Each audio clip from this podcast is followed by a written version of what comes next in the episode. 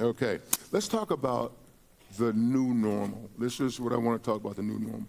This is part two for CCCF.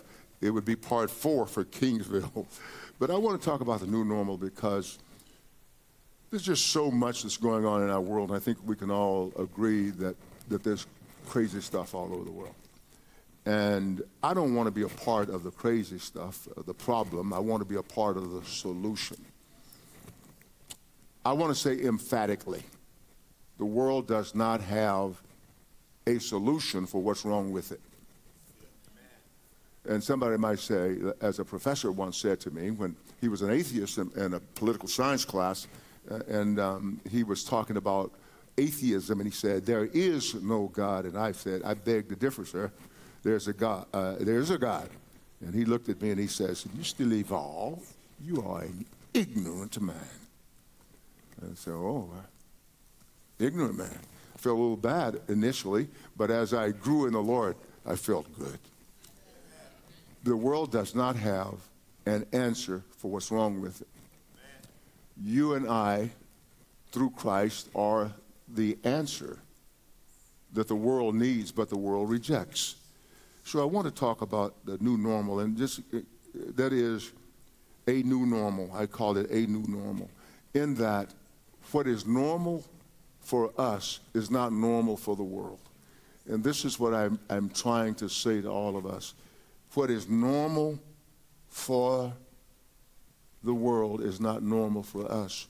And um, I, um, I, I, gave the definition as conform, norm, of normal conforming to a standard, conforming to a common type, conforming, uh, or the usual, what, what is, has been considered now the usual thing, or the regular thing, or uh, the natural.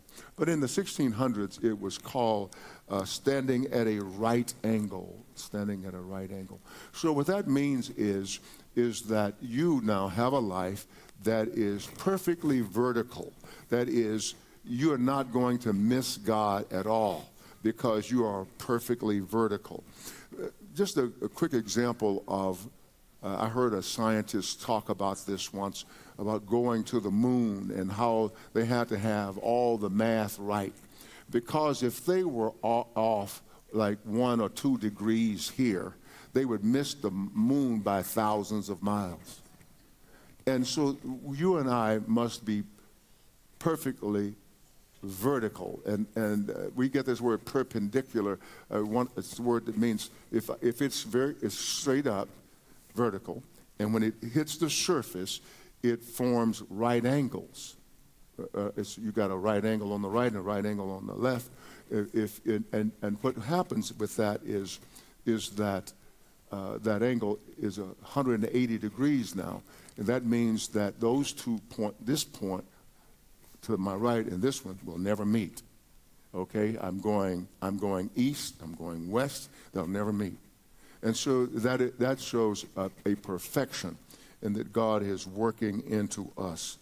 Um, when we talk about what is abnormal, and I'm saying to all of us that the world system, not just the adorning the planet itself, but the world system is abnormal.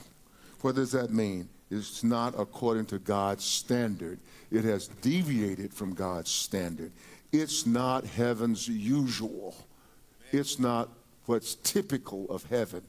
So you and I are on display. God has placed us on, He has put us on display so that the world would be able to see us and see what's wrong with. Can you imagine looking into a mirror? Uh, you're standing in front of a mirror and you look at a mirror and you can't see yourself. You can see yourself. And sometimes we don't like what we see.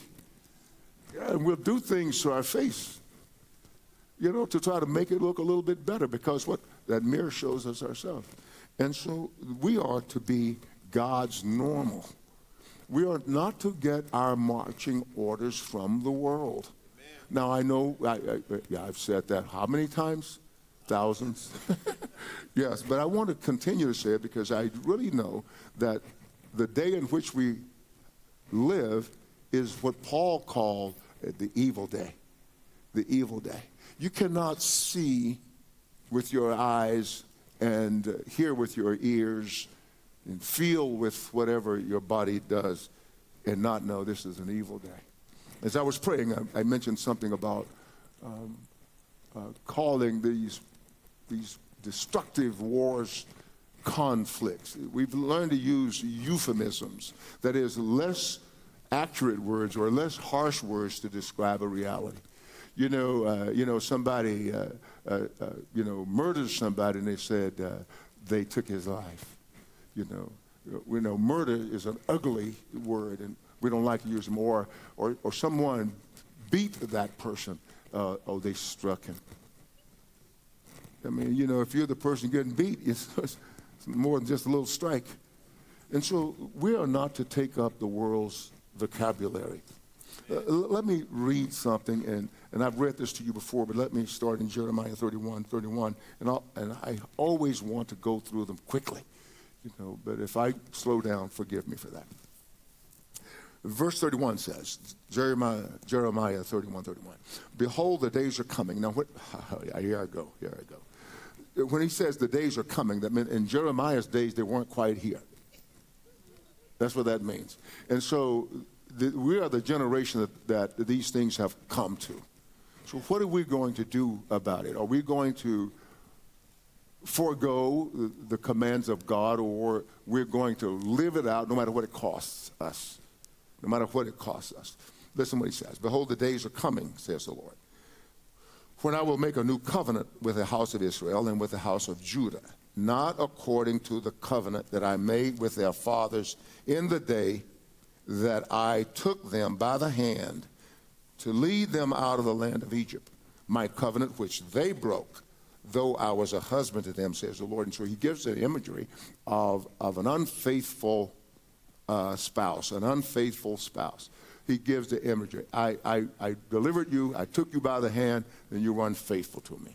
You were unfaithful to me. Now listen, they broke the covenant, although I was a husband to them.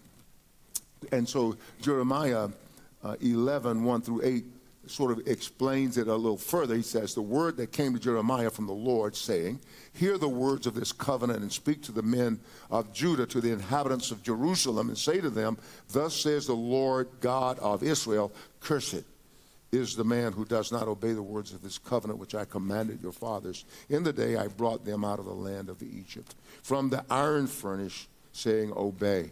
Now that's a, that's a four letter word there good for a letter word. Obey my voice and do according to all that I command you. So shall you be my people, and I will be your God. That, what? You're going to be my people, like you're, my children, right? You're, you're going to be my people, and I will be your God. Now, why does he say? I want you to obey. You're mine. This is what I want to do for you. Verse 5 that I may establish God wants to make you to stand in the evil day, that I may establish the oath which I have sworn to your fathers to give them a land flowing with milk and honey, as it is this day. And I answered and said, So be it, Lord. Now, now let me just deviate and say something very quickly here. I, I, I don't just say something and, you know, in a flippant way.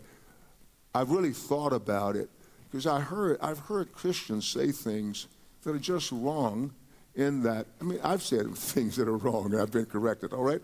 Okay, let's be willing to be corrected. But um, I remember a well meaning person said, um, in, uh, in light of this, uh, this problem we have in the Middle East, this war, he said, I'm for Israel, right or wrong. And there was something that bothered me about that there was something bothered me about that because I am for Israel, but I'm for right. I am for everybody. And there's no contradiction. I can be for everybody. Even the lost person, I want you to be saved. You See, God wanted me to be saved when I was lost and when I didn't know I was lost was lost and didn't know it, and God had mercy on me. So what if God says, I'm only for those who already know me? Well, nobody is saved. So I'm, I'm for everybody. I am for the truth. And as we walk in the truth, then we are the light of God. We cannot speak for God when we are already biased against a people group. So I think that we ought to stand on the truth. Just stand for God. If somebody asks you one of those trick questions, say, I, am here to do whatever God wants. I'm here to say whatever God wants. That's where we should stand. And so here, here you find. So he says, uh, Jeremiah answered, So be it, Lord. And so let us have that so be it, Lord attitude. Verse 6 says, Then the Lord said to me, Proclaim all these words in the cities of Judah and in the streets of Jerusalem, saying, Hear the words of this covenant and do them. So he says, You go all over the country and say that. This is what we must do to be believable and to have people follow us so they'll know he loves me. You know my old story about the, the, the sunflower seed petals? Uh, I told you the story. We were little, little kids, you know, right? You know, you, you, did, you know, she loves me, she loves me now, she loves me. And there was a little girl, by the way, our little girlfriends, we, we just held hands, if that. If that, I mean, you know, you just looked at each other, oh, that's my girlfriend. We, really? Yeah, yeah, but, but just held hands, if possible. And you had to sneak to do that. But we would go, she loves me, she loves me now, she loves me. And we get down and we saw she doesn't love you. We'll say, uh, she loves me. Right? And, and, so, and so here, we need to take th- this loving attitude to every place we can, and people need to know he loves me, she loves me. Regardless of, of who you are and what you've done, this person loves me. This person cares for me. And that's what all Christians should have that, that I love you, I love you, never I love you not. All Christians. And so this is the day that we need this more than ever. More than ever. More than ever, we need believable believers. Now, this is what he says. Okay. I think I lost my place. Let's look at verse 7. For I earnestly exhorted your fathers in the day I brought them up out of the land of Egypt until this day, rising early and exhorting, saying, Obey my voice. Yet they did not obey or incline their ear, but everyone followed the dictates of his evil heart. Therefore, I will bring upon them all the words of this covenant which I commanded them to do, but which they have not done. And so, our responsibility is to obey obey. Now I want you to go back to Jeremiah 31 and let's look at verse 33. But this is the covenant. But this is the covenant that I will make with the house of Israel after those days, says the Lord. I will put my law in their minds and write it on their hearts, and I will be their God, and they shall be my people. So he says, I'm going to put all of this uh, in this uh, on the seat of thought and emotions. I'm going to have all of you. So the seat in your mind, in your heart, it's a, it's a faculty of your emotions. I'm going to I'm going to save everything about you. This is what God is saying to us. So, what we have to do in order to be fair and credible brokers, we have to have this love for everybody. And it's not a love that you and I can manufacture. Let me uh, reference something I've told you many years ago.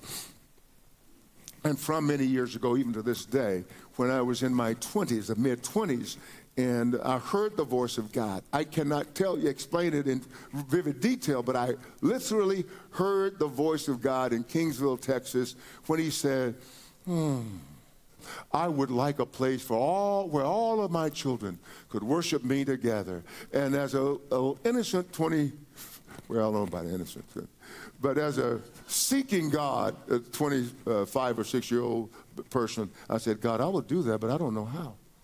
I don't know how to love everybody. That was an honest statement to God. I don't know how, how to, to bring everybody together. He said, Love everyone who comes through your doors. He, and I, as I've said to you, it's not a thing that I must work up by my own energy or even my reading the Bible. I can't even work it up by that, but I can work it, I, I can open myself rather to God and allow Him to pour His love into me. And this is what each of us must do if we think that we um, are short on love. Just open yourself up to God because when I said I don't know how, He said, Love everyone who comes through your doors. And I, as I said to you numerous times, I thought he had given me something to do. He had not. He had spoken it into me. And each of us should say, God, speak your love into me. Amen. And that way we will be honest brokers. Honest brokers. I can say, I can say, my love for you is the same as my love for my family. I can say that unequivocally. The, the love I have for my family, I have for you. The responsibilities I have for my family are different. But my love is not different. Listen, this word. For God so loved the world that he gave his only begotten Son. That's mind blowing. So the love he had for Jesus, he had for us. He sacrificed his son for us. The disobedient. Wow. Let me hurry. Let me hurry. So God says in to Jeremiah, No more shall every man teach his neighbor and every man his brother, saying, Know the Lord.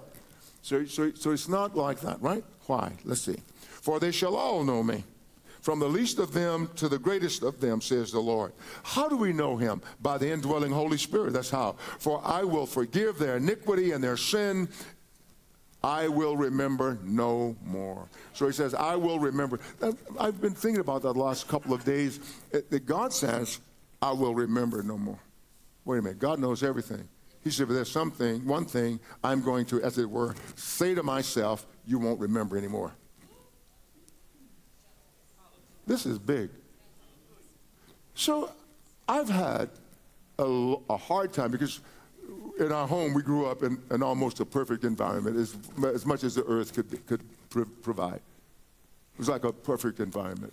Mom, dad, you know, uncles, aunts, grandparents, all everybody living for the Lord. Only time I found heathen was when I went to school. every, every, everybody, every, everybody. But, but okay, let, let me get back to my point if I can find it. Okay. Hold on. So, thank you. thank you. I mean, it's like I'm talking about remembering no more, and I didn't remember it anymore. That's how powerful this is. thank you. So, so, so, so, what God does, I, I, what I've done in my life, I don't know about you, but I've remembered my, my sin. I, I was about to say my mistakes. Yeah, but my, my sin mistakes, you know, my attitudes, I, I, I couldn't forget them.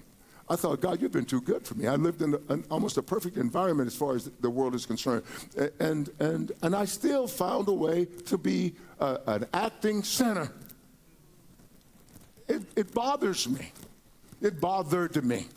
A lot uh, bothered me all of my life. How in the world could I disobey God? How could I go out and choose my bad friends over a good and loving God?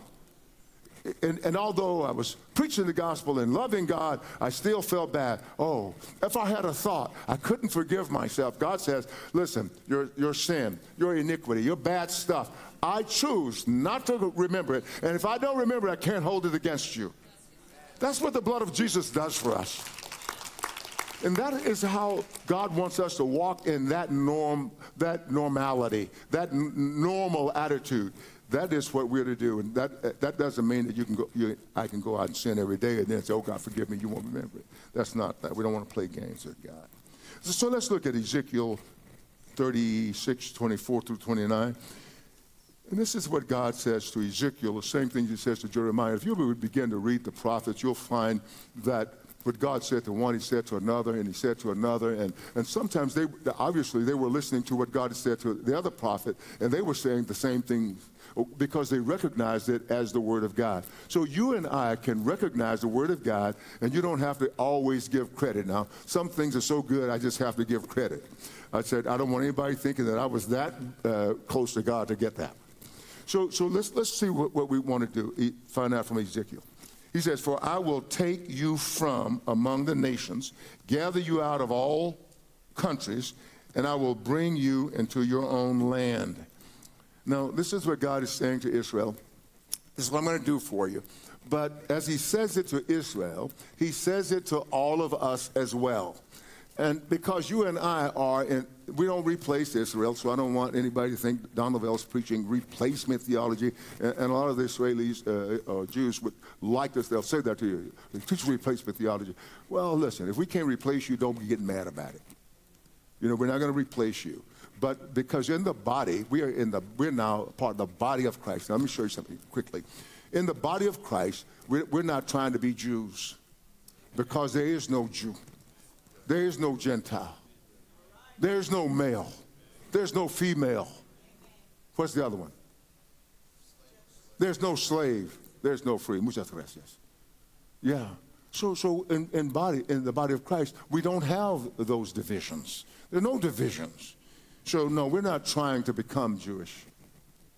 We're just being a part of the body of Christ. So this is the new normal. This is what we should present to the world. This kind of solidarity with each other. Solidarity with each other. I have said to the Lord, I'll give my life for anybody in this fellowship. Give my life. I'm not trying to be a hero. I'd like to live to tell the story. But I'll give my life. And you don't do it at the moment the crisis comes. You must do it every day. And when that big moment comes, you don't hesitate. L- let me continue here. He said, now this is what God says. So this is what we have to know that for the new normal, this is what God says to all of us. I will bring you into your own land. Then I will sprinkle clean water on you, and you shall be clean. I will cleanse you from all your filthiness and I will cleanse you from all your idols. I'm adding the, that part. 26, I will give you a new heart. Now, notice he gives each believer a new heart, not the old corrupt heart that's desperately wicked. Who can know it? The new normal has a new heart. I don't want to do bad stuff.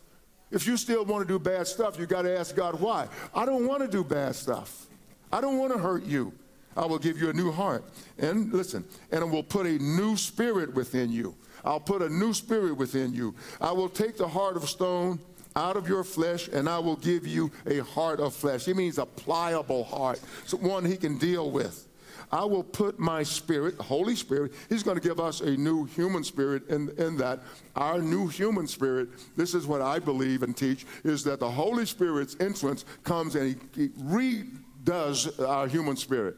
Our human spirit was fallen, crazy, nutty. He now redoes it by the indwelling Holy Spirit. But notice here, he hasn't said anything for you to do yet. I would, you just repent and come to him. And he says, And I will cause you to walk in my statutes, statutes, and you will keep my judgments and do them. This is big stuff. Look at verse 28. Then you shall dwell in the land that I gave to your fathers. Now, now this is speaking uh, for to Israel, but it also speaks to us. So then we, you and I will dwell in the place that God has for us. You shall be my people. I will be your God. I will deliver you from all your uncleanness. Let, let me say quickly because of what the Father has done through Jesus, his Son, we now have a new kingdom normal. It's a new kingdom normal.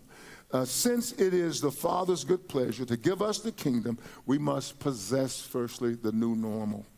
We must possess the new normal and not copy the world's ways and standards.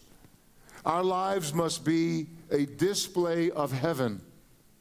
We can bring the norms the norms, the normal things, the norms of God's kingdom to bear upon everything in our sphere in this world. For they are ours. Conduct and language, they are ours. I, in the 70s, we had so many people saying, uh, stop all this Christianese and talk, you know, I know, I know what they were trying to say. They were just saying, you don't go to some center and say, oh, bless you, hallelujah, hallelujah. I knew that. But, but, but our language is our language. And we have to learn how to be skilled at our language. He says to, uh, in Ephesians 4 29, let no corrupt word proceed out of your mouth, but what is good for necessary edification of building up. That, why? Be careful about how you talk, that because your words are meant to impart grace to the hearers. Grace to the hearers. So our new normal is so different. But he says, but now you, you yourselves are to put off all these anger, wrath, malice, blasphemy, you know, speaking ill of God and of holy things, filthy language out of your mouth. Do not lie to one another.